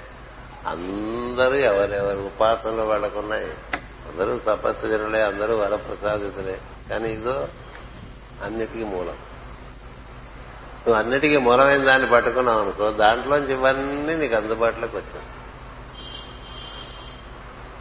ఇప్పుడు నువ్వు మేఘంలో వర్ష ఉన్నటువంటి నీటి బిందులాగా ఉంటే నువ్వు ఏ నదిలో పడితే ఆ నదిగా నేను అనిపిస్తాను. అన్నీ వర్ష నీరేగా.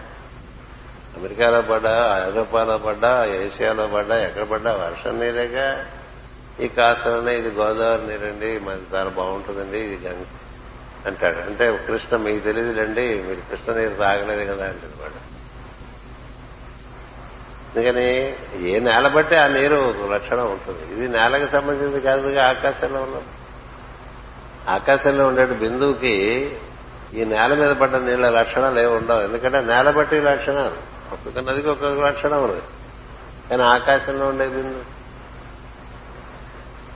అంటే ఆకాశానికి ఆ బిందువుకి మూలమైన తత్వానికి అసలే ఉండదు. అందుచేత అలాంటి తత్వంలో ఉండేటువంటి వాడికి ఇంక అందరి అందరి నమ్మకాలు వింటాడు సర్లే కానీ వాడి ప్రశ్నలో ఉన్నాడు. నాకు హనుమంతుడే మాక్సిమం అండి అంటాడు ఓకే. కదా. ఇంకోటి వస్తాడు గణపతి అంటాడు. మరొకడు వస్తాడు అమ్మవారు అంటాడు. ఇంకో ఇంకోటి వస్తాడు విష్ణు అంటాడు. ఇంకోటి అంటాడు అభిషేకం చేయందే పచ్చి నీళ్ళు ముట్టనంటాడు చాలా మంచిది. అలాగే ఉండదు ఎవరెవరు ఏదేది అనుకుంటారో దానంతా తదాస్తూ ఉంటారు ఎందుకనే? ఇవన్నీ చిల్లర్లు. ఇవన్నీ చిల్లర్లు. ఇక చిల్లర నమ్మకాలని దాని మీద మనసు ఉండదు ఒకసారి కారణం అనుకున్నాను చిన్నపిల్లలు చిన్నపిల్లలాగానే ఉంటారు. కదా? అందుకని అదొకటి ఉండదు. రెండోది ఆదర్శములు ఉండవు. అదొకటి. ఆదర్శాలు. ఏమిటి ఆదర్శం? వాడు వాడు నిర్వర్తిస్తుండగా అంతా మరి నీ ఆదర్శనం ఏమిటి? ఆల్రెడీ ఎప్పుడో ప్రారంభం అయిపోయింది. అందులో భాగంగా నువ్వు వాడు వచ్చావు గుట్టుకేయగలవు మళ్ళీ నీకు ఒక ఆదర్శం. వాడిని తెలుసుకుంటూ ఉంటే ఆ దారిలో నీ నీ నుంచి కూడా వాడి ఆదర్శం వాడి ప్రణాళిక అంతా నిర్వర్తింపబడుతుంది. ప్రత్యేకంగా మై గోల్ అంటే పెట్టుకోకల you reach the goal as you keep on working చెప్పేగా కామ్యకర్మ నుంచి కర్తవ్య కర్మలోకి వస్తే కర్తవ్య కర్మ నుంచి దివ్య కర్మలోకి రావటం ఉంటుంది. కర్తవ్యములే నిర్వర్తించినటువంటి వారు దివ్య కర్మల్లో ప్రవేశించరు. కామ్యమునందే ఉండేటువంటి వాళ్ళు బొడ్డుకన్నా కింద ఉంటారు కర్తవ్యం ఉన్నటువంటి వాళ్ళు బొడ్డుకన్నా పైకి వస్తారు దివ్య కర్మలోకి వచ్చినటువంటి వాళ్ళు శిరస్సులోకి ప్రవేశించే ప్రయత్నం జరుగుతుంది. అందుకని ఇక్కడికి వచ్చిన ఈయన తత్వదర్శనం చేసుకుంటూ అంతటా నేను నారాయణతో అనుసంధానం చెంది నిశ్చల భావంలో ఉన్నటువంటి వాడికి ఏముండవు? చుట్టరికాలు ఉండవు.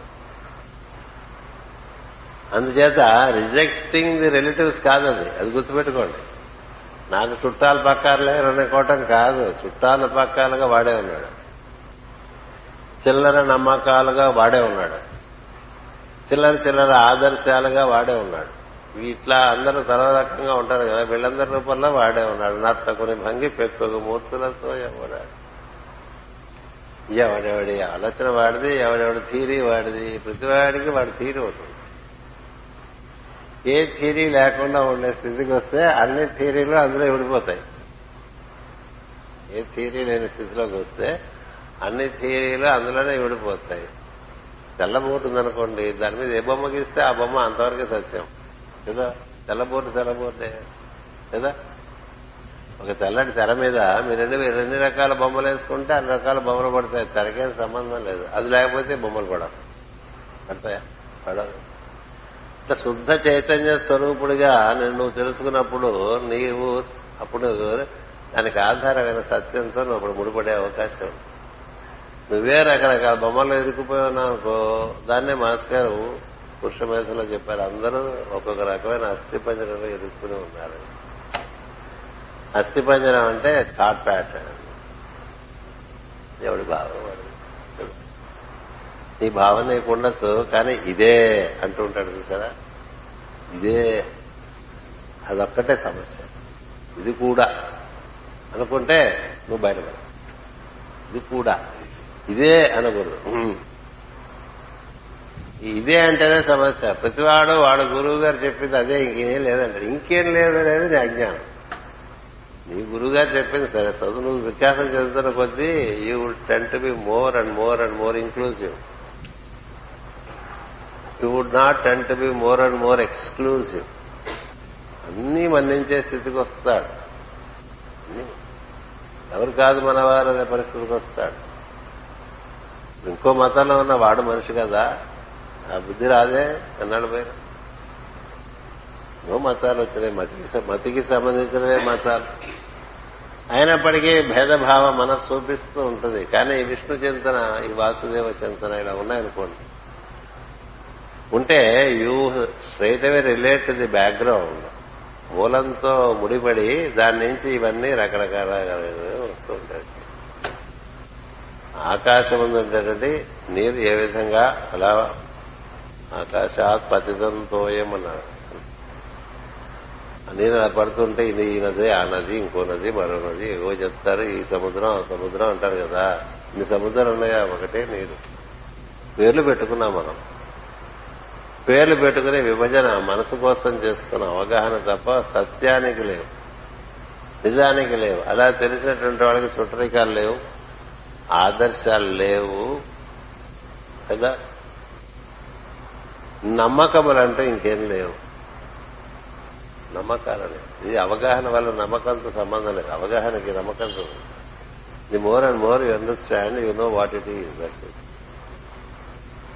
సత్కర్మలు అంటాము.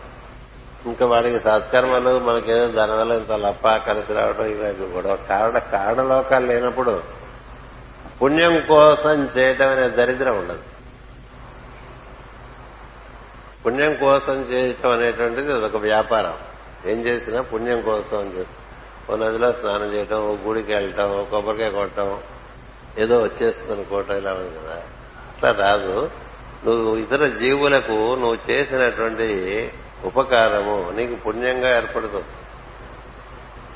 ఇతర జీవులకు గుర్తుపెట్టుకో తోటి జీవులకు నువ్వు చేసినటువంటి సహకారము నీకు పుణ్యంగా ఏర్పడుతూ ఉంటుంది.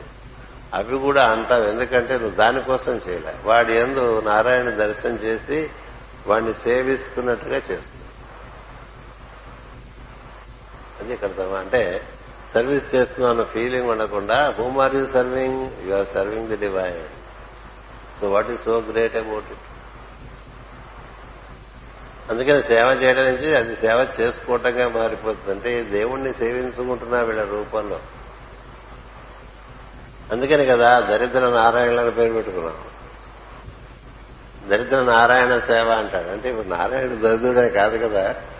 దరిద్రుడుగా కనిపిస్తున్న వాళ్ళ రూపంలో ఉండే నారాయణని సేవిస్తున్నాము అని అర్థం. వాడిని దరిద్రుడిగానే చూసావు అనుకో నీకు అందులో ఉండే నారాయణుడు సంతోషించాడు. కదా? నువ్వు ఏం చూడాలి అక్కడ? వాడి దరిద్రం చూడక వాళ్ళ ఉండే నారాయణుని దర్శనం చేసి చేయాలి సేవ. అంతేనా? నువ్వు ఏం చేద్దామనుక ఏం చేసుకుంటావో చూస్తే చాలా రకరకాల ఆశ్చర్యాలు ఉంటాయి. అంచేత ఎదుటి వ్యక్తి ఎదుటి వ్యక్తిగా చూసి వాడుకుండే అవసరానికి నువ్వు ఆదుకున్నావు అనుకో దాని నుంచి నువ్వేమి ఆశించే పరిస్థితి ఉన్నదంటే the the the experience is in doing itself చెయ్యటంలోనే ఆ ఆనందం వచ్చేస్తుంది. నువ్వు నారాయణ దర్శనం చేస్తూ వాడికి అన్నం పెట్టుకుంటున్నావు అనుకో అప్పటికప్పుడు సద్యోగ ఫలితం అది. అయిపోయింది. వాడు తింటుంటే నువ్వు చూసి ఆనందించేస్తావు ఇంకా ఏదో నీకు రావాలనేవని అవి దరిద్రాలే.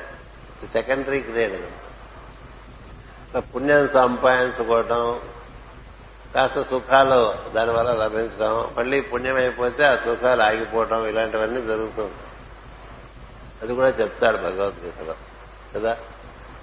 పుణ్యం సంపాదించుకున్నవాడు కొన్నాళ్ళు బాగుంటాడు. అందుకని పది మంది బాగుండేట్టుగా వాడు చేశాడు కాబట్టి అది అయిపోగానే అది క్షీణిస్తుంది వీడు అనుభవిస్తూ ఉంటే క్షీణించగానే మళ్ళీ వీడు మామూలు అయిపోతాడు అంతే కదా బ్యాంకులో డబ్బులైనా వాడేస్తే మళ్ళీ బ్యాంకు నిల్ బ్యాలెన్స్ వచ్చేస్తుంది. మళ్ళీ బ్యాంకులో డబ్బులు పడాలిగా. ఇది అది ఇది కాదురా ఇది నిష్కారణమైనటువంటి అందుకని పుణ్యకర్మలు అంటావు ఆయనను సత్కర్మలచే మాత్రమే దొరుకు. అంటే మనం ఇది చేస్తే ఇంత పుణ్యం వస్తుందని చేయటమే ఉండదండి అలా చేస్తూ ఉంటాం. దేనికి చేస్తాము? కేవలం వాడి ఎందుకు ఇష్టం చేత చేస్తాం. ఈ రూపంలో ఉన్నాడు ఆ రూపంలో ఉన్నాడు మరో రూపంలో ఉన్నాడు ఈ రూపంలో ఉన్నాడు. నేను ఎప్పుడు చెప్తుండేవాడిని షిరిడీకి వెళ్ళిపోయి అక్కడ కుక్కలకి పాలు పెట్టాం కాదు ఇక్కడ మన వయసులో ఒక కూర కుక్క ఉంటుంది. దాని పట్టమే షిరిడీలో కుక్క కుక్క అనేది కుక్క కదా? ఇది కుక్క. ఈ కుక్కలో లేడా? అక్కడే ఉన్న కుక్కలోనే ఉంటాడు అలా ఉండదు. నీ లేచిన దగ్గర కనిపిస్తున్నది అదే. దాంతో నువ్వు ఎలా నివర్తించుకోవడాలు అనే దాన్ని బట్టి నీకు వాడి నుంచి వచ్చే అనుభూతి ఉంటుంది రసానుభూతి. నీ దర్శనం బట్టి నీకు అనుభూతి ఇది రాయి అనుకుంటే రాయి చెక్క అనుకుంటే చెక్క లేదు. అది సజీవం అనుకుంటే నీకు సజీవం. కింద బోర్డు పెట్టాము మధ్య తీసేసాం అది సజీవం అనుకుంటే నీకు సాక్షాత్ తిరుపతి వెళ్ళక్కల అక్కడే ఉంది కదా? తిరుపతి వెళ్ళే మాత్రం నీకేం కనిపిస్తుంది? అక్కడ ఉండే బంగారం నగలను కప్పేసింది కనిపిస్తుంది. అంతంత మాత్రంగా రాయిగా ఏదైనా సజీవము అనుకున్నప్పుడు నీకు అది దైవ దైవస్పర్శ సజీవం కాదనుకుంటే ఏదో సజీవం అనుకుని చేస్తున్నావు అనుకో పూజ అక్కడ నవ్వు చూపు అవన్నీ నీకు ఆకలి. రొటీన్ అయిపోయింది అనుకో ఇంకేం ఉండదు. వాడ వాడు రొటీన్లో ఉన్నాడు మనకెందుకు? అందులోంచి ఏం రాదు ప్రతిస్పందన. అంచేత ఇలా ఉంటే ఇది ఏ విష్ణు పదం అనబడను అన్నారు. ఎక్కడున్నాడండి? విష్ణులోకం విష్ణులోకం వైకుంఠం గమిష్యతి ఇట్లా ఏదో సంస్కృతంలో చెప్పేసుకున్నాడు కదా. ఏం గమిష్యతి? ఇక్కడే ఉంది నువ్వు చూస్తే. చూస్తే ఎక్కడ లేదది అది? ఎక్కడైనా నువ్వు చూడకపోతే అక్కడికడైనా ఉండదు. తిరుపతి వెళ్ళినా మనకి అక్కడ మిగతా విషయాలన్నీ గుర్తింపుకు వస్తుంది తప్ప దైవ దర్శనం అనుభూతి. కదా? వాడు అక్కడ లంచాలు తినేయటం అడ్డదారిలో లోపలికి పంపించేయటం మనకి టికెట్లు దొరకపోవటం మిగతా వాళ్ళకి దొరకటం మనకేమో కాటేజీలో రిజర్వేషన్ దొరకపోవటం ఎవరో లంచాలు ఇచ్చేసుకుని ఇవన్నీ చూడటానికి తిరుపతి దగ్గర వెళ్తాం? తిరుపతి వెళ్ళక్కల అనాచారం చూడటానికి? తిరుపతి వెళ్ళా ఉన్నది దైవాన్ని చూడటానిక? అనాచారంలో నర్తిస్తున్నాడే వాడిని చూడు. చూస్తే వాడు ఇక్కడ ఉన్నాడు అక్కడ ఉన్నాడు ఎక్కడైనా ఉన్నాడు. అందుచేత ఈ పుణ్యక్షేత్రంలో దివ్య దర్శనాలు నదులు స్నానాలు ఇవన్నీ కూడా కర్తవ్యాన్ని బట్టి చేసుకోవటమే తప్ప కోరికగా చేసుకోవటం ఉండదు భగవంతుడు. అదొక పనిగా పెట్టుకుని తిరగటం ఉండదు. తను చేస్తున్న పనుల్లో భాగంగా అవి కలిసి రావచ్చు. అది వేరే ఉంటుంది. అంచేత ఆ విధంగా ఉంటుంది. ఇలా ఉంటే అది విష్ణు పదం అనబడి స్థితి. గ్రహగతులు నక్షత్ర గతులు తారకల గతులు దానిని అంటావు. అన్నిటికీ మూలమైన దాన్ని అందులోంచి పుట్టుకొచ్చినవి ఏమంటుందండి దాంట్లోంచి గ్రహగతులు నక్షత్ర గతులు తారకల గతులు ఇవన్నీ దానిని అంటావు దాని చుట్టూ ప్రదక్షిణముగా తిరుగుతుండను. నీకు ఆ స్థానం అసంగబడినది అని చెప్తున్నారు. అంటే how it is and how it is becoming అంటూ ఉంటాం ఉన్నదేమిటి? అది ఎలా మార్పు చెందుతున్నది? ఎప్పటికీ నిశ్చలంగా ఉన్నదేమిటి? అది ఎలా మార్పు చెందుతున్నది? అది మనకి మామూలుగా ఇక్కడ మనలో స్థానికంగా ఋతువుల దగ్గర నుంచి గ్రహముల దగ్గర నుంచి వాటి యొక్క మార్పులు చెందుతున్నాయి సూర్యమండలాలు మార్పులు చెందుతున్నది సవిత్ర మండలాలు మార్పులు చెందుతున్నవి. వాటికి మూలమైనటువంటి ప్రజాపతుల మండలాలు అవన్నీ ఎట్లా మార్పులు చెందుతున్నాయి? రూపంలో అంటే ముందు చెప్పుకున్నాము? ప్రజాపతుల కన్నా ఉన్నతమైన స్థితి మహర్షుల కన్నా ఉన్నతమైన స్థితి అత్యుత్తమైన స్థితిలో ఒక చూసారా? మీకు ఉదాహరణ కూడా చెప్పారు భాగవతంలో. ఇట్లా తాబేలు డిప్పలాగా అన్ని వెలుగుతుంటే ఆ పైనుంచి నువ్వు చూస్తూ ఉంటావు అనమాట ఈ సృష్టి గోళమును నువ్వు అధిష్ఠించి ఉండి దాని దర్శనం చేస్తున్నటువంటి అనుభూతి ఏంటి? మారని స్థితిలో ఉండి మారుతున్నదంతా దర్శనం చేస్తూ దాని వైభవాన్ని అనుభూతి చెందుతూ ఉంటారు కదా. How it is and how it is becoming అలాగే మనలో కూడా మనం మారని వాళ్ళగా మనలో జరుగుతున్న మార్పులన్నీ గమనిస్తాం మనలో మార్పులు మనం ఏం గమనిస్తున్నాం? ఏం గమనిస్తాం కదా. ఒక ఐదేళ్ళ క్రితం ఫోటో ఇప్పుడు ఫోటో తీసుకుంటే మారిపోయాం. కదా. కానీ మారిపోయినట్టు గమనిస్తున్నావా? రోజు మార్పు జరుగుతూనే ఉంటుంది. ప్రతినిత్యం మార్పు జరుగుతూనే ఉంటుంది. ఎంత మనం షోకులు చేసినా మారిపోతూనే ఉంటుంది కదా. కదా. ఈ మారిపోయే దాంట్లో మారినవాడిగా నువ్వు ఉన్నావు. అది ధ్రువస్థితి. ఎక్కడున్నావు? వెన్నెముకలో ఉన్నావు. ధ్రువస్థితి. నీ వెన్నెముకలో ఉన్నటువంటి తత్వము అది నారాయణ తత్వమే. ఆ తత్వంతో నేను కూడి ఉండటం వలన శిరస్సు నుంచి మూలాధారం వరకు దాని చుట్టూ ఏర్పడినటువంటి ఆవరణలు అన్నీ మార్పు చెందుతాయి అవి పెరుగుతాయి తర్వాత తరుగుతాయి ఆ తర్వాత నశిస్తాయి కూడా. ఆయన నువ్వు ఉంటావు. దేనికి ఎప్పటికీ చరణం ఉండదో ఆ స్థితి నీకు ఇచ్చారని చెప్తున్నారు ఈ అనుచరులు. ఎన్ని మాటలు చెప్పారండి? మూడు మాటలు చెప్పారు. చాలా మాటలు చెప్పారు కదా. ఏమన్నారు? చుట్టరికములు ఉండవు నమ్మకములు అంటవు ఆదర్శములు అంటవు సత్కర్మలు అంటవు.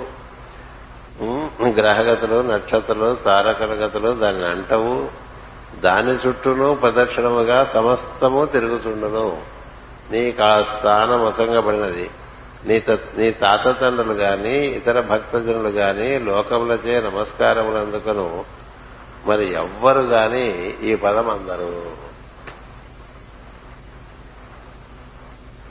మీ నాన్నగారు ఉన్నారు చాలా మహాయోగి ఆయన ఉత్తరమందరు వాళ్ళ నాన్నగారు ఉన్నారు స్వయంభూ మనవు. వాళ్ళ నాన్నగారు ఉన్నారు చతుర్ముఖ బ్రహ్మ అట్లా ఉన్నారు. సో వాళ్ళెవ్వరికీ అందనటువంటి స్థితి నీకు ఇచ్చాడు. ఎందుకని నువ్వు ఐదేళ్ళ వయసులో చేసిన పని అలాంటి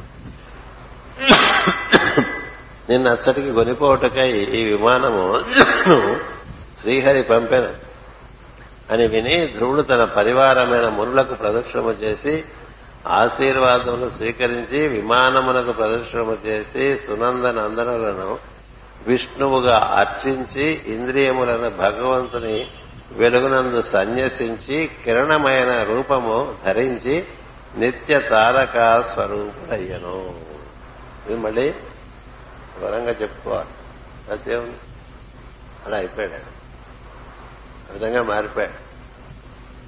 మారిపోతే అది మళ్ళీ రేపు వచ్చే క్లాస్లో చెప్తాను. దేవదంధములు మ్రోగను పుష్పవృష్టి కురిసెను గంధర్వ కిన్నరుల గానములు గాలిలో వినిపించను. ధ్రువుడు విమానమునెక్కిపోవచ్చు తల్లిని స్మరించి విష్ణు దూతల వంక సాభిప్రాయముగా చూచను కదా? చూస్తే వారు ఆమెను విమానమునందు ముందు భాగమున కూర్చున్నదని చూపి మందస్మితము చేశారు. బాగుంది. అంటే తనకి తను వెళ్ళిపోయాడు తండ్రి ముందే వెళ్ళిపోయాడు. ఉహుం. అమ్మ ఉంది. అమ్మేగా మొదటి నుంచి పాపం. అందుకని అమ్మను ఒక్కసారి వాళ్ళ పక్క చూసేటండి. అమ్మ గుర్తుకు రాగానే వాళ్ళ పక్క చూస్తే వాళ్ళు నవ్వాట. నవ్వి ఫ్రంట్ సీట్లో కూర్చున్నాడు. ఎలాంటి ముగింపు ఇచ్చారు కథకి చాలా బాగుంది కదా. అంటే it is such a touching thing ఆ విధంగా కథ జరిగింది. తన ముందు తల్లి కూర్చుండగా ధ్రువుడు హర్షమున అభిమానమెక్కి ఊర్ధగమనముగా ప్రయాణము చేశాను. అది కదా అంచేత ఎనిమిది ఇరవై అయింది. స్వస్తి ప్రజాభ్య పరిపాలయంతాం. న్యాయేన మార్గేణ మహిమహేషా. గోబ్రాహ్మణేభ్య శుభమస్తు నిత్యం. లోకా సమస్త సుఖినో భవంతు. లోకా సమస్త సుఖినో భవంతు. లోకా సమస్త సుఖినో భవంతి. ఓం శాంతి శాంతి